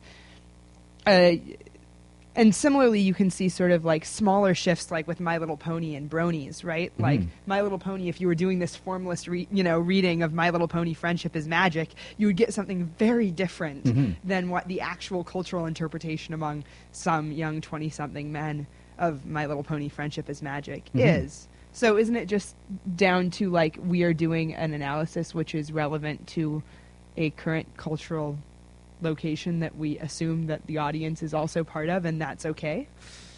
Well, I- think it's okay. Um, but I, I, I got to confess, you know, I don't see this kind of like a Heisenberg's uncertainty principle at observational data. Um, on the one hand, I understand and respect what you're all saying. On the other hand, um, you know, there were 60 puzzles, and son of a gun, 18 of the puzzles, the arrow became an object. And son of a gun, those 18 puzzles, 10 of the ones with Griffin, the functionality was messed up. And Sabine, none of them. So, you know, I, I understand that there's a possibility of slippage. In practice, I just don't. I, you know, I, I, think my I think my conclusions are pretty valid. Um, you know, the and again, here, here's this is this, this is Bordwell's point. Bordwell's point is this is an empirical exercise. It's based on evidence. So you can look at my evidence, look at my claim, look at my argument to support the claim given that evidence, and you can decide for yourself how much slippage there was and whether it's acceptable or not. But we can do that because it's based on evidence. And I think at the end of the day, uh, arguments about slippage between positional point of views because of generations or cultural, I, I just don't think they're significant in the kind of work that I do. Don't forget, I'm not looking at culture. I'm not looking at uh, sociology. Uh, I'm not looking at ethnographic questions. I'm looking at the design of media forms. And there, I think there's intrinsically less slippage there in terms of description of evidence than there is slippage in more culturally biased and important observational points of view. I think that's my position. Split screens, you know. Look at a split screen. How many are there? There's five. Well, okay, there's five. You know, is the stuff moving in the same direction? Yeah, it is. So you make an argument based on that. So there's, there's not a lot of slippage in the kind of stuff that I do. Um, and that's, it goes back to your point, that's what I'm comfortable with. You know, and I'm interested. I mean, at the end of the day, you, you do stuff that you're intellectually interested in. I'm, I'm deeply intellectually interested in the evolving nature of mediated design. It's just, you know, I'm, I'm driven by that. Other important questions are important, but they're not mine. Hey, Jim. Uh, yeah, hiya. Thanks so much for the talk. Thank um, you. I was wondering if you could talk a little bit more about the sort of questions and distinctions you made between database and narrative. And it's something that we're really working with and struggling with in the Open Doc Lab in Yeah, yeah. particular. But, um, you know, I was really interested when you were talking about database films, too. And Yeah. Also wondering, isn't it? Aren't those, especially in the ho- the more Hollywood examples, um, films that the audience sort of reads as a whole? And unlike a computational database, you couldn't necessarily take the parts of Run Lola Run or or Memento, for instance, and reorder it and have it sort of retain the meaning. That these these films are sort of building towards whether it's the protagonist learning something or not learning something or making a certain point. So could you really call them? databases, or are they just making sort of the bones of the story more explicit than a lot of Hollywood films, but kind of building in the same way that a lot of films do? you know, like Who said a database has to be computational? So there was database, medical records, huge databases, right? right? Piles of paper, not computational. And so a database does not equal computational. The, the essence of a database is it's the ordering of, of, of the set of data into a structure. That's what a database is. But I, I guess I'm questioning: is the data discrete? You know, is it its own separate thing, like, or is it a, a- you know, do you know? Do you, do you understand what I'm saying? I guess Mm. is, is it? Could you take each piece of data and and look at it it, it's it's Well, tougher. Is it, a narr- is it a narrative? I, guess I don't want to Yeah. say is it a narrative or Yeah, is it yeah. a database, but like, yeah. um, yeah. Yeah. Well, Manovich writes about this, right? right. And and you know, Manovich's position is that uh, data database and narrative are natural enemies. then he goes on to write about database narrative. So go figure, right? and his position is that the uh, the database, because it's an ordered set of uh, uh, of, of of of data of data points, uh, is antithetical to the narrative because the narrative is a particular path through a set of events, and a unitary path uh, through a set of events. And so he sees database narratives as computational database narratives as one where uh, you know this stuff that you, you, you, you- design your way through, you, you work your way through uh, a complex matrix of data points, but your path through it is in fact the narrative, and that's how he reconciles them. But I haven't answered your question yet. Try try again. Well, I'm not good at this. I mean, I guess I'm not good at it either, and I guess that just sort of gets to the complexity of the question or the complexity of the issue between. Yeah. Okay. Well, let me come at it another way. Okay, a way that, uh, and I'm not sure what you're asking, but let me let me another way. The um, I think there is a contradiction between cinematic database narratives and the core concept of narrative. Right. And the reason is uh, the pleasure of narrative for a lot of us, for, for a lot of our experience, is the suspension of disbelief and, and, and, and immersion of the story, which is not passive, it's an active experience, but still there's a kind of an acceptance of the storytelling function and maybe an active surrender. What, did- what did Coleridge say? The willing suspension of disbelief, right? So we choose to have this contract with the work, whereby we trust the work to take us through a story. Um, the database films, so to be specific, Rashomon, Run Lola Run, I think are the two most rigorous examples, the most Mhm. highly parallel database Right. films. Um, complete and parallel database films. Work as works of art precisely because they force us to hypermediate and think about what we're seeing. And so in Rashomon, it forces us to think about what is the nature of what you were talking about, of, of human perception, and what is the individual- individuality and the slippage from one person to another. Um, we think about that. So when we think about that, it's not really, you know, it's not, uh, I'm not sure that, you know, that's not the classic narrative paradigm. It's a narrative paradigm of hypermediation and thinking about stuff as opposed to suspension of disbelief. I think. Maybe it's a compromise. Because when I think about Rashomon, I am thinking about the individual characters. I'm trying to reconcile that. And I've chosen to believe in those characters as constructs and chosen to see their retelling of events as um, um, legitimate and indeed narrative. So I still haven't answered the question, you know? Well, let's talk about it. okay. I would, I would, I'm sorry. Are you, I would just. Yeah. It's a question that you explicitly. Like, all sort of challenge. I, I don't know. Yeah. All narratives make you think? Good for you. I like that. I was uh, I really enjoyed. But I think talk. I think database narratives make you think more, and they make you think in a certain way. The act of thinking across the work is built in to the dynamics of the experience of a database narrative, and I think it's well. I, that's you know I talked about that a lot, right? Yeah. Hey Jim, I, I really enjoyed the talk, and I was actually just going to kind of enter this Yeah. fray because I, had- I had a similar question, and uh, you cited Lev Manovich, who cites or talks a lot about Dziga Vertov, and uh, Yeah. um, I Yeah, wonder what's up with where, where this this database is kind of an organizing principle for Yes. narrative, if it's more on the side of the makers, and a lot of what he talks about with Dziga uh, was kind of Yeah. how he used the database pr- database principle in uh, editing process. Yeah. But ultimately, the resulting you know film is is viewed linear, linearly. That's right. Um, so what? But then when you talk about something like Run Lola Run, it's Yeah. kind of alluding back to that kind of many paths to the same data um, Yes. idea. So where do you see that kind of distinction between uh, a database film on on the maker side and more than on the viewer side, who kind of might perceive it as a database, but it it wasn't actually constructed in that. sense, Right. If that makes sense. Yeah, it does make sense. But I come from the view of design, Mhm. and so um, I think the making of stuff is really important. And it's but when I think about design, it's the flip side of experience. So I'm not so much interested in uh, the physical process and the actual operations of putting something together, Right. like taking a bunch of you know potential pieces of film and taking them out of the bin. You know, making a narrative out of this bin that's a database of potential moments of space and time. I don't think about that so much. I think about um, why this film. You know, what's the effect of, of having shot A and then shot B?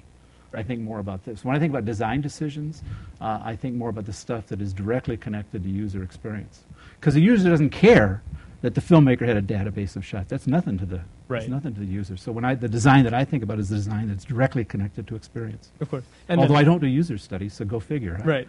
and then when you throw video games into the fray, it creates a much more interesting space because Yeah. then you have you do have some things that maybe you know they pull narrative from the database, but also things that are set as a narrative in the database. So how does that complicate matters? Well, it's interesting. The um, things like cutscenes, for example, or progression through the levels. Progr- and the- exactly, There's, yeah. there's certain part of the narrative, and that's what's interesting about games, right? Sure. Is that certain parts of the, the narrative are locked in, either as cutscenes or what was the ones that Sunny? What the ones you were talking about? Was the the set pieces, which are almost cutscenes but not quite. So presumably there's more constriction.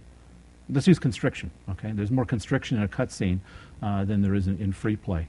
Uh, but there's l- moments of constriction and transition through levels and getting powers and deciding which missions or what you know, making a decision for mission where that takes you. So those are things that are determined, and there's a bunch of stuff that's not determined.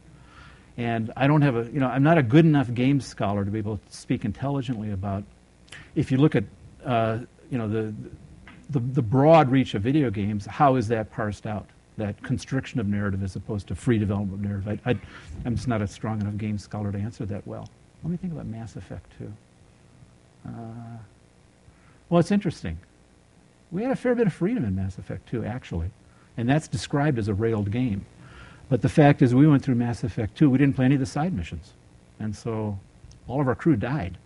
In the end, Shepard died, right? And so Mass Effect 2 is described as a highly railed game, but we had a, you know, a fairly unique outcome. You don't read a lot of people that Shepard dies. We heard a rumor, but, you know, we killed him. we killed us, right? So, yeah. So just to continue the, Yeah. the conversation, last thing I want to do is, is be a quibbler because I think what you're calling database games are interesting thing. Um, Database database films. movies rather. Yeah. Are interesting things which bear more consideration. But just to open it up a little bit, Yeah. part of the power of a database is is the degree to which you can walk in more than one dimension. And it, in Run Lola Run, I mean, there's a nice parallel structure, but you're only walking in one dimension. You walk through the narrative, and there's interesting things that you can see when you, but you can't really walk across them. Sure you do. And so you can Sorry, make- you finish. Then I'll, then I'll push back. I mean, you Sorry, can Scott. you can in ref- on reflection think about the buggy lady a little bit, but there's not the sense of is there an interchangeability between her different stories? In, could I flip the the narratives in the in the different versions? I think all I'm saying I'm not Yes. really, I'm really not trying to undermine your metaphor so much as say that there's Yeah. something else out there that's possible that's worth considering, which is a narrative in which you really could walk in multiple dimensions through the different components. And I think games may get closer to it, but it's um, I think we, we haven't begun. I guess we haven't fully unfolded what uh, what a database narrative might be. That's all I'm really saying. Well, I agree with that. No, you're, you're, you're, you're perishing close to saying that games are more interesting than films. I hope you're not saying that, because that would break my heart. No, I'm I'm saying that there's that there's that databases suggest interesting things about the ways in which we can look across Yeah. in multi dimensions at sets of data. Yes. And that the films that you've mentioned Yeah. only sort of do it, and games do it in other ways, and that we need to. It'll, it will be interesting in the future to keep exploring that idea of walking. Uh, Gotcha. Okay. Gotcha. Well, I agree with you on that. I think there's, there's stuff to be developed, and certainly there's computation to be harnessed in a deep exploration of what does database narrative mean. But just to be clear, just to push back on your quibbles, number one, Run Lola Run is a database. That is, it's a highly structured set of narrative events. And number two, the whole point of what I was saying was that you traverse this database not only vertically, but you, diverse it, you, you traverse it horizontally. And then you think about that horizontal traverse. Now, granted, you couldn't, as you could, plug items back and forth across those three things. But I don't think you could do that. You know, you couldn't do that with a database of medical records. if I took if I took my heart reading and plugged it into somebody else's record, th- that wouldn't happen. Look at interesting the interesting relationship things that come by by looking at comparisons across that I just think are not um, not what? different correlations and yeah it's a there's more depth to a database than what you've des- you've described a very flat database in Run Lola Run and and uh, th- there's more depth I think in what databases are and therefore like I said it bears further examination. It is indeed a flat database, Scott. We agree on that 100%. It's not a relational database. So we agree on that. The trick now is that there are database films where you, the user, have to pick one from column A, one from column B, Yeah. one from column C. Yeah. And you can pick any of them. Yeah. Where Run Lola Run is still a linear ordering Yeah. of, you could maybe, re, again, reverse engineer it and say it comes from a database, but Yeah. it's reads through it. It's Manovich's notion of these are the these are the through lines. Yeah. Um, you can't really. Do much except in the analysis. You know, why, why do we keep saying you can't do it? I mean, what I like about Run Lola Run, let me be clear, is it's a good movie. And, and so I, I don't, you know, I, I kind of resist denigrating it as, geez, it's not computational. And, well, yeah, it's not computational. It's, it's a movie. The database is partly a metaphor and partly an argument, right? But I wouldn't, I wouldn't detract from the film because of that. No, no, no, I'm just saying there are, there are database, because there are these films that are now, because there are these Yeah. experiences that are now database, true databases where you can path your own way Yes. through. Yeah. It, it does sort of make the reading of Run Lola Run more kind of metaphoric or retrospective or kind of an analogy that we want to invoke. But in truth, someone has pre-picked a set of paths and we just follow. And Yeah. not, not to say anything critical about the film, it's just Yeah, yeah. um, it's it's kind of only in our reconstruction of it Yes. mentally, maybe from a database. Yeah. But what we experience is just a linear Yeah. path. Yeah, absolutely true on that. The um, and I mean that's that's where Scott's absolutely right, and that's where you're absolutely right. There is a whole there's an aesthetic and a poetic yet to be discovered with with true database narratives to make use of that full functionality. My question is, so what, what what are the what are the great works in that area? Have you seen seen one that you really love? Well, I think it throws the onus on the user, right? That Yeah. that um, my experience becomes far more important, and it, it's not intersubjective Yeah. because your experience will never be my experience because Yeah. we're going to path differently. Yeah. So, um, have I had a good experience? Yeah, I've had some good ones. Yeah. So what's what's a great database uh, Well, there- computational database narrative? I, I can only tell you. A, Elastic Charles. Oh, the walk through the the, the 20, 21st century. That, yeah, got it. Good. I'm glad there's examples, and there's more. I bet, right? But if you choose poorly, it's a bad experience, right? Yeah. Uh, Hey, same pick, with a, films. pick, a- pick a bad one in column C, and you're yeah. in trouble. Yeah, same with films. Oh, Okay, I see what you mean. I, I was saying if you pick the wrong work. You're saying if you make the wrong choice. Yeah, yeah. Which Yeah. makes the work as a whole harder Yeah. to harder to. Uh, well, I think it's about time we need to wind down, but I Okay. think we have a reception, right? We do. So we have a reception. Let's continue this over over food. Jim, thanks very much. Thank you very much. And come on down to the third floor of the old media lab, if that's indeed where it still is. Yes.